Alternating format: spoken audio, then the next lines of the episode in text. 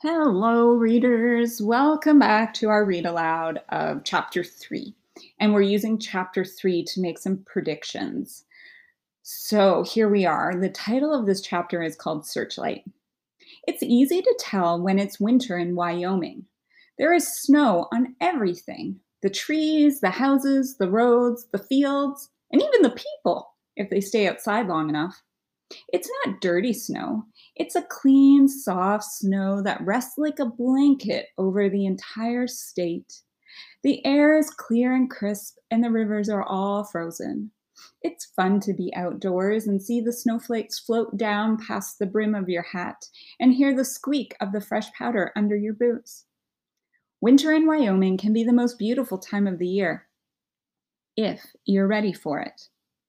Lily Little Willy was ready. He had chopped enough wood. They would not be cold. He had stocked enough food. They would not go hungry. He had asked Lester at the general store how much food grandfather had bought last year. Then he had purchased the same amount. This would be more than enough because grandfather wasn't eating very much these days. The coming of snow as early as October also meant the coming of school. But little Willy didn't mind. He liked school. However, his teacher, Miss Williams, had told grandfather once, Far as I'm concerned, that boy of yours just asked too many questions. Grandfather had just laughed and said, How's he going to learn if he doesn't ask questions? Hmm, that makes me think that the grandfather is a really smart man and very wise about children. I really agree with the grandfather about that. I think kids should ask questions, but it makes me worry about Willy's relationship with his teacher, Miss Williams. Then later, grandfather had said to little Willy, If your teacher don't know, you ask me. If I don't know, you ask the library. If the library don't know, then you really got yourself a good question. Grandfather had taught little Willy a lot, but now little Willy was on his own. Each morning he would get up and make a fire. Then he would make oatmeal mush for breakfast. Do you have a connection to that? Have you ever had oatmeal for breakfast? I've had oatmeal for breakfast many times, but I wouldn't call it mush.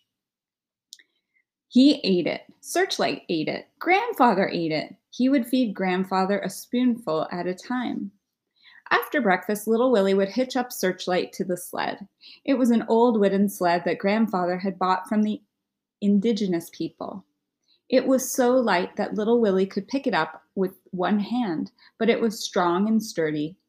Little Willy rode on the sled standing up, and Searchlight would pull him five miles across the snow covered that covered the countryside to the schoolhouse, which was located on the outskirts of town. Searchlight loved the snow. She would wait patiently outside the schoolhouse all day long, and little Willy never missed a chance to run out between classes and play with his friend. After school, they would go into town of Jackson and run errands. They would pick up supplies at Lester's general store or go to the post office or go to the bank. Guys, did you just notice that switch between the envisioning of the schoolhouse and searchlight, right? I was making a movie in my head. But then this part, listen to this paragraph. After school, they would go into the town of Jackson and run errands. They would pick up supplies at Lester's general store or go to the post office or go to the bank. That was the gathering information that we talked about the other day when we do comprehension checks, right? Isn't that awesome to go between the envisioning and then boom, the author is giving us a list of things that we need to sort of pick up like little clues. Little Willy had $50 in a savings account at the bank. Every month, grandfather had deposited the little money, the money little Willy had earned working on the farm. Don't thank me, grandfather would say. You earned it. You're a good little worker, and I'm proud of you. Grandfather wanted little Willy to go to college and become educated. All little Willy wanted was to was to grow potatoes but he respected his grandfather enough to do whatever he said.